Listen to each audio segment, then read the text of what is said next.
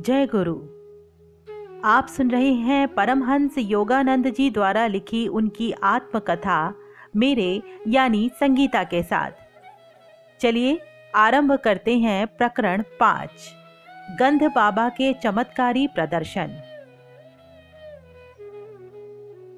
इस संसार में हर वस्तु की एक विशेष ऋतु और हर काम का एक समय होता है। अपने मन को सांत्वना देने के लिए सोलोमन का ये ज्ञान उस समय मुझे प्राप्त नहीं था। घर से बाहर जहाँ कहीं भी मैं घूमने जाता, मेरी आँखें अपने इर्द गिर्द मेरे लिए नियत गुरु को ढूंढती रहती, परंतु मेरी हाई स्कूल की पढ़ाई पूर्ण होने तक मेरी उनसे भेंट ना हो सकी। अमर के साथ हिमालय की ओर पलायन और श्री युक्तेश्वर जी के मेरे जीवन में आगमन के महान दिवस के बीच दो वर्ष व्यतीत हो गए। इस बीच मैं अनेक साधु संतों से मिला। गंध बाबा बाघ स्वामी नागेंद्र नाथ भादुड़ी, मास्टर महाशय और विश्वविख्यात बंगाली वैज्ञानिक जगदीश चंद्र बोस। गंध बाबा के साथ मेरी भेंट की दो भूमिकाएँ थी, इनमें से एक सामंजस्यपूर्ण थी और दूसरी विनोदपूर्ण। ईश्वर सरल है, अन्य सब कुछ जटिल है। प्रकृति के सापेक्ष जगत में निरपेक्ष मूल्यों की आशा मत करो। जब मैं मंदिर में काली माता की मूर्ति के सामने मौन खड़ा था, तब यह दार्शनिक निष्कर्ष कोमल स्वर में मेरे कानों में प्रविष्ट हुआ।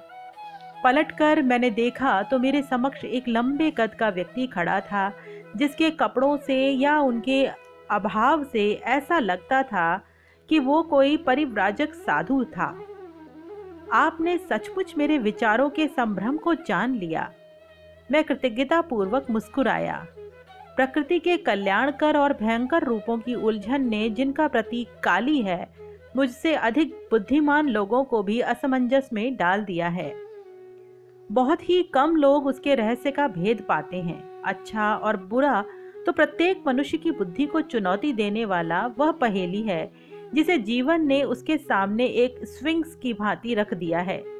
इस पहेली को सुलझाने का कोई प्रयास भी किए बिना अधिकांश लोग अपनी मृत्यु के रूप में इसका दंड भर देते हैं। ये दंड आज भी उतना ही लागू होता है जितना थीबस के दिनों में था। कभी कभार एकाध अत्यंत उच्च व्यक्तित्व पराजय अस्वीकार कर देता है। द्वैत की माया से वो अद्वैत का अविभाजित सत्य खींच लेता है। आपके शब्दों में दृढ़ विश्वास दिखता है महाराज। ज्ञान प्राप्ति के तीव्र दुखदायी मार्ग अर्थात सत्यनिष्ठ आत्म परीक्षण का मैंने दीर्घ काल तक अभ्यास किया है। आत्म परीक्षण या अपने विचारों पर निरंतर निर्मल दृष्टि रखना, एक कठोर और झकझोरने वाला अनुभव है।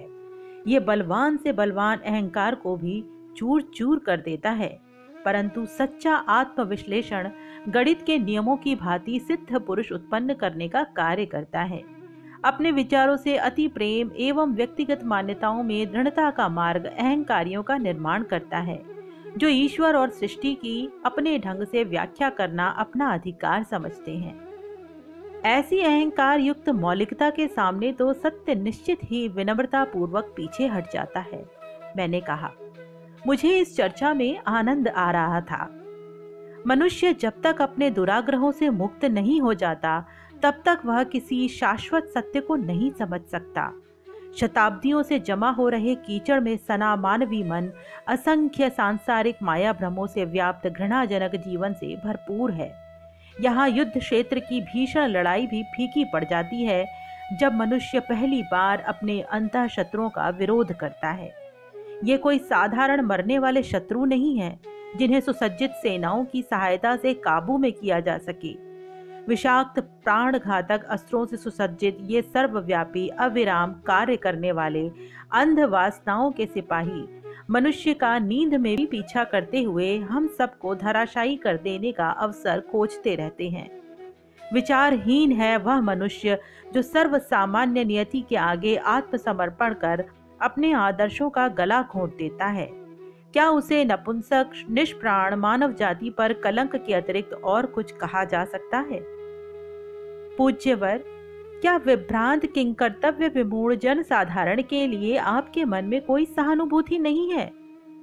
साधु महाराज पल भर के लिए चुप रहे, फिर सीधा उत्तर देना टालकर बोले, अदृश्य ईश्वर जो सारे सद्गुणों का भंडार है और दृश्यमान मनुष्य जिसमें प्रायः एक भी सद्गुण नज़र नहीं आता, इन दोनों से एक साथ प्रेम करना प्रायः व्यक्ति को चकरा देता है। परंतु विलक्षण बुद्धि का सामर्थ्य भी।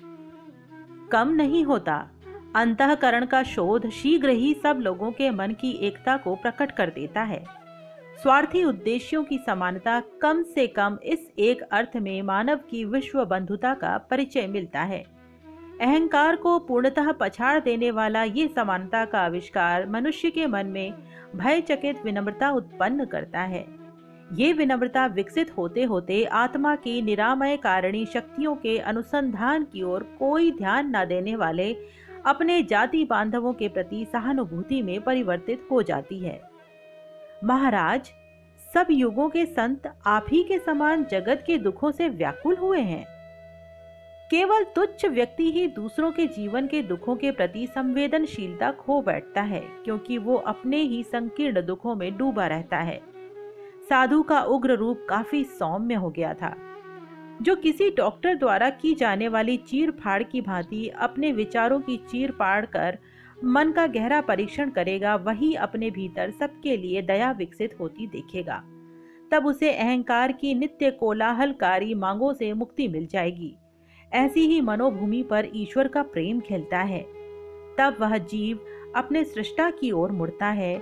किसी और बात के लिए नहीं तो केवल अपनी व्यथा की तड़प में ये पूछने के लिए, क्यों प्रभु, क्यों? दुख के मान मर्दनकारी कोड़े खा खा कर मनुष्य अंततः उस विधाता के समक्ष पहुँच ही जाता है, जिसका सौंदर्य मात्र ही मनुष्य को अपनी ओर आकृष्ट करने के लिए पर्याप्त है? उक्त साधु और मैं कोलकाता के कालीघाट मंदिर में वार्तालाप कर रहे थे। जहाँ मैं उस मंदिर का विख्यात सौंदर्य एवं भव्यता देखने गया था। मंदिर की अलंकारिक शोभा की ओर हाथ से इशारा करते हुए उस सारे वैभव को साधु ने निष्प्रयोज्य ठहराया। ईटे और गारा हमें कोई श्रवणीय सुर नहीं सुना सकते, केवल अंतर से उठने वाली आवाज़ से ही हृदय के पट खुलते हैं। मन को आकृष्ट करने वाली धूप का आनंद लेने के लिए हम प्रवेश द्वार की ओर गए। जहाँ भक्तों के झुंडों का आवागमन चल रहा था। तुम अभी युवा हो। साधु महाराज कुछ सोचते हुए मेरी ओर देख रहे थे। भारत भी युवा है। प्राचीन ऋषियों ने आध्यात्मिक जीवन शैली के अमिट आदर्श स्थापित किए थे। उनके महान उपदेश आज के समय और देश के लिए पर्याप्त है। उनके अनुशासन नियम न तो आज के लोकाचार के विरुद्ध हैं न ही ऐसे हैं कि भौतिकवाद की धूर्तता को भी कृत्रिम लगे, और इसलिए आज भी भारत पर उनकी पकड़ मज़बूत है। लज्जित पंडित गण जितने काल का हिसाब लगा सकते हैं, उससे भी कहीं अधिक काल से सहस्त्राब्दियों से संयमशील समय ने वेदों की योग्यता की पुष्टि की है। इन्हें अपनी विरासत के रूप में ग्रहण करो। जब मैं इस वाकपटु साधु से सविनय विदा ले रहा था, तब उन्होंने एक अतीन्द्रिय अनुभूति मुझे बताई। यहाँ से जाने के बाद तुम्हें आज एक असाधारण अनुभव होगा।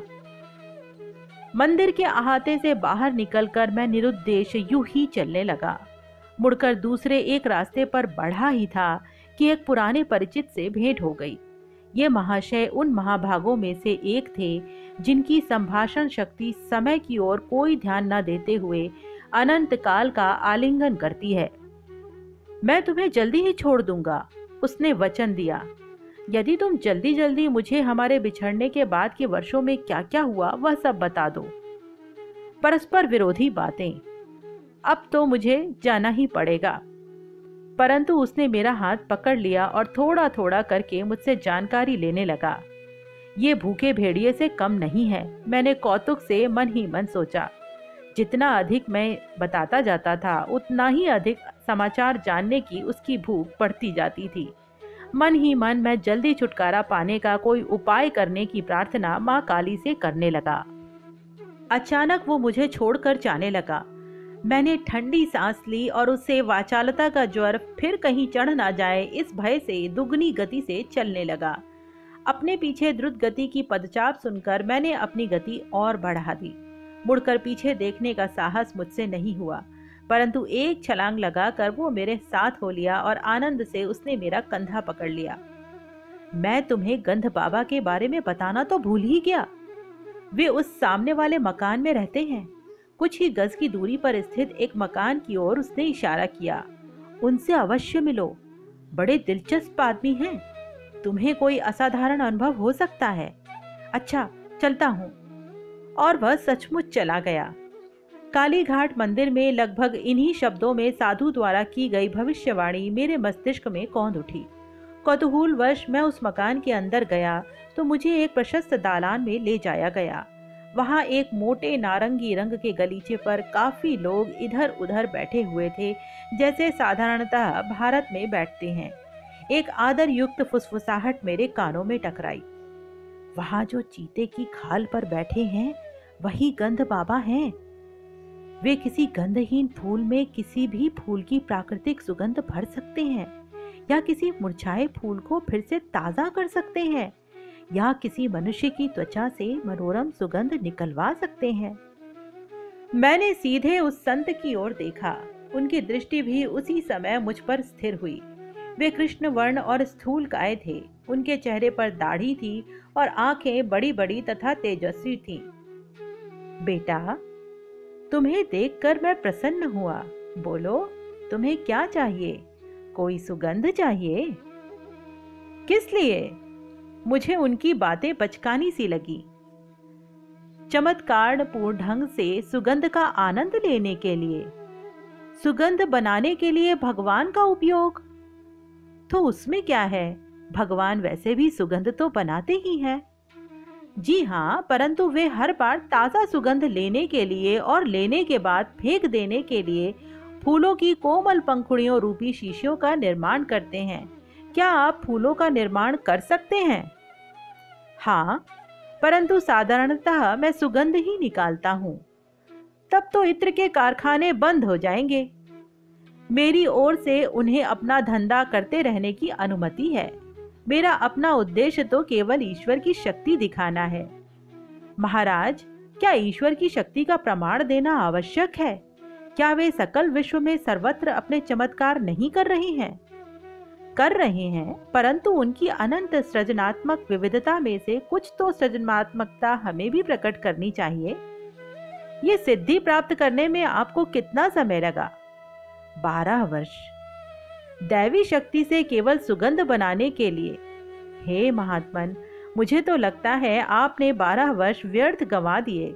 उन सुगंधों के लिए जिन्हें आप किसी भी फूल वाले की दुकान से कुछ ही रुपयों में प्राप्त कर सकते हैं। मृत्यु के साथ भी सुगंध चली जाती है। मैं किसी ऐसी सुगंध की कामना क्यों करूँ जो केवल शरीर को सुख देती है? दार्शनिक महाशय तुमने मेरे मन को प्रसन्न कर दिया।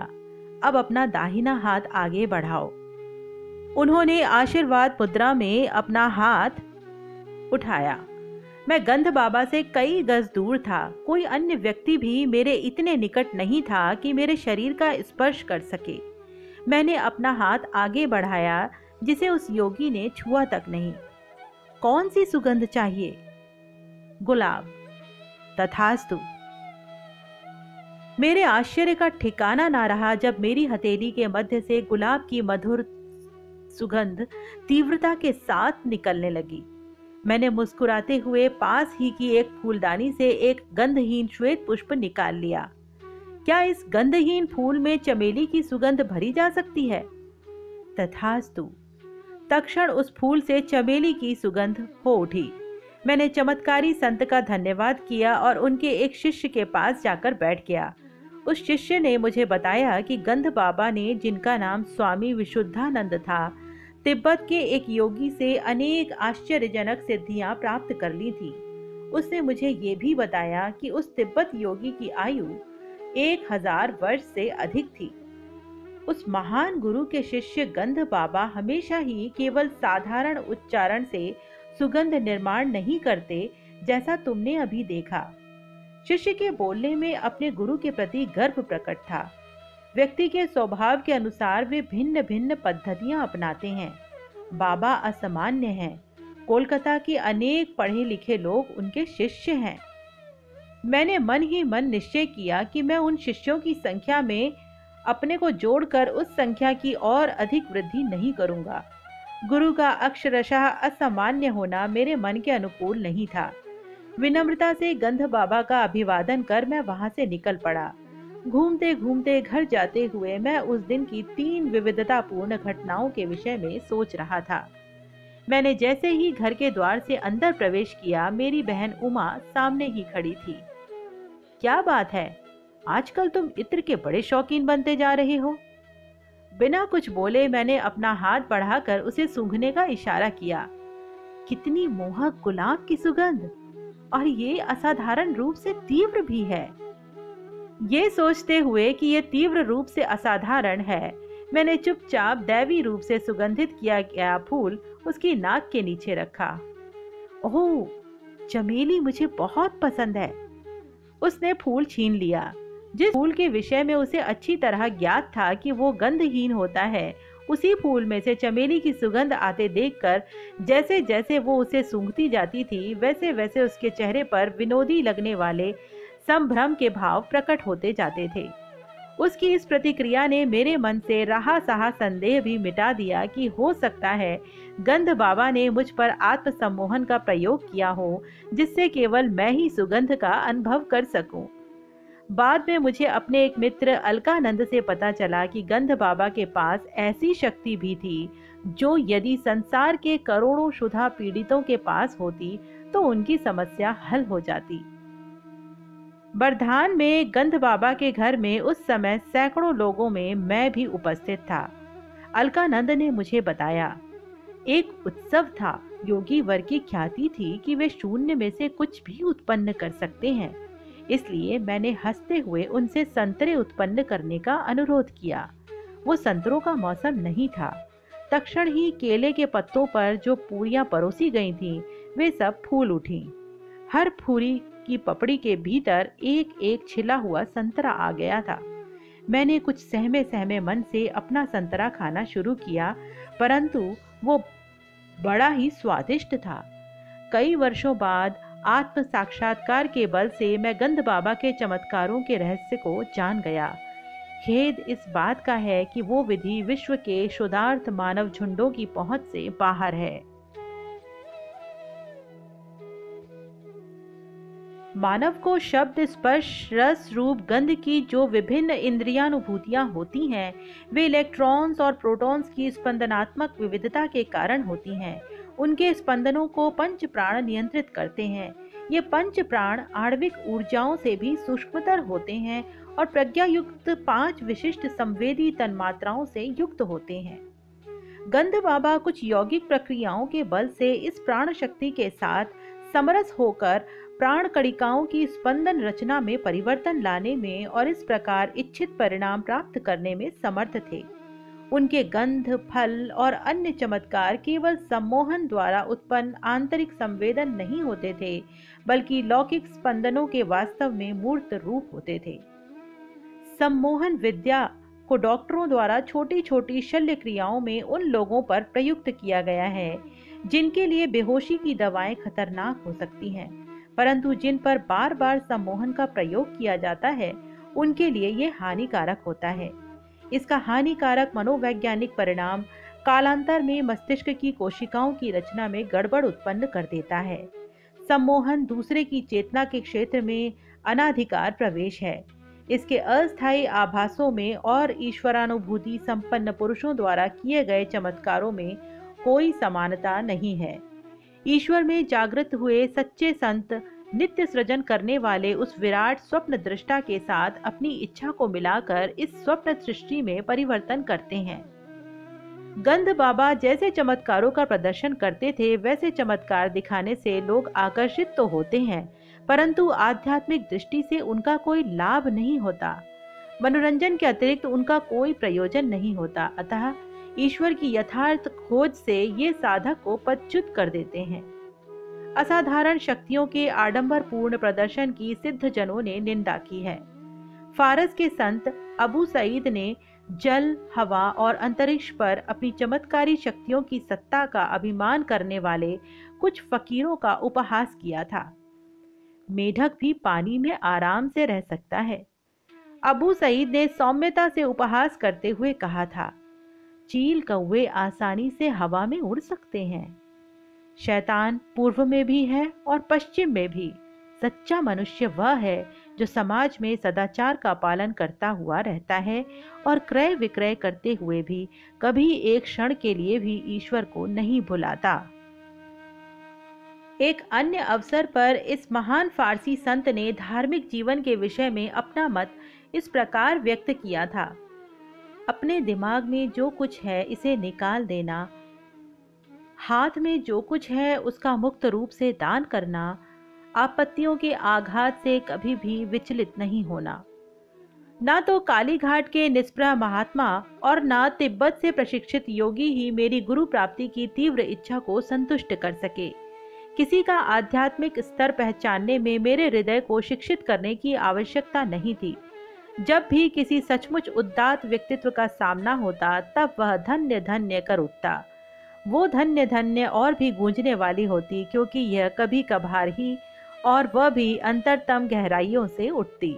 अंततः जब अपने गुरु से मेरा साक्षात्कार हुआ, तब उन्होंने केवल उदाहरण की अत्युच्चता के द्वारा ही मुझे सच्चे पुरुष का परिमाण सिखाया। प्रकरण पाँच समाप्त हुआ। सुनते रहिए an autobiography of a yogi, मेरे, यानी संगीता के साथ। जय गुरु।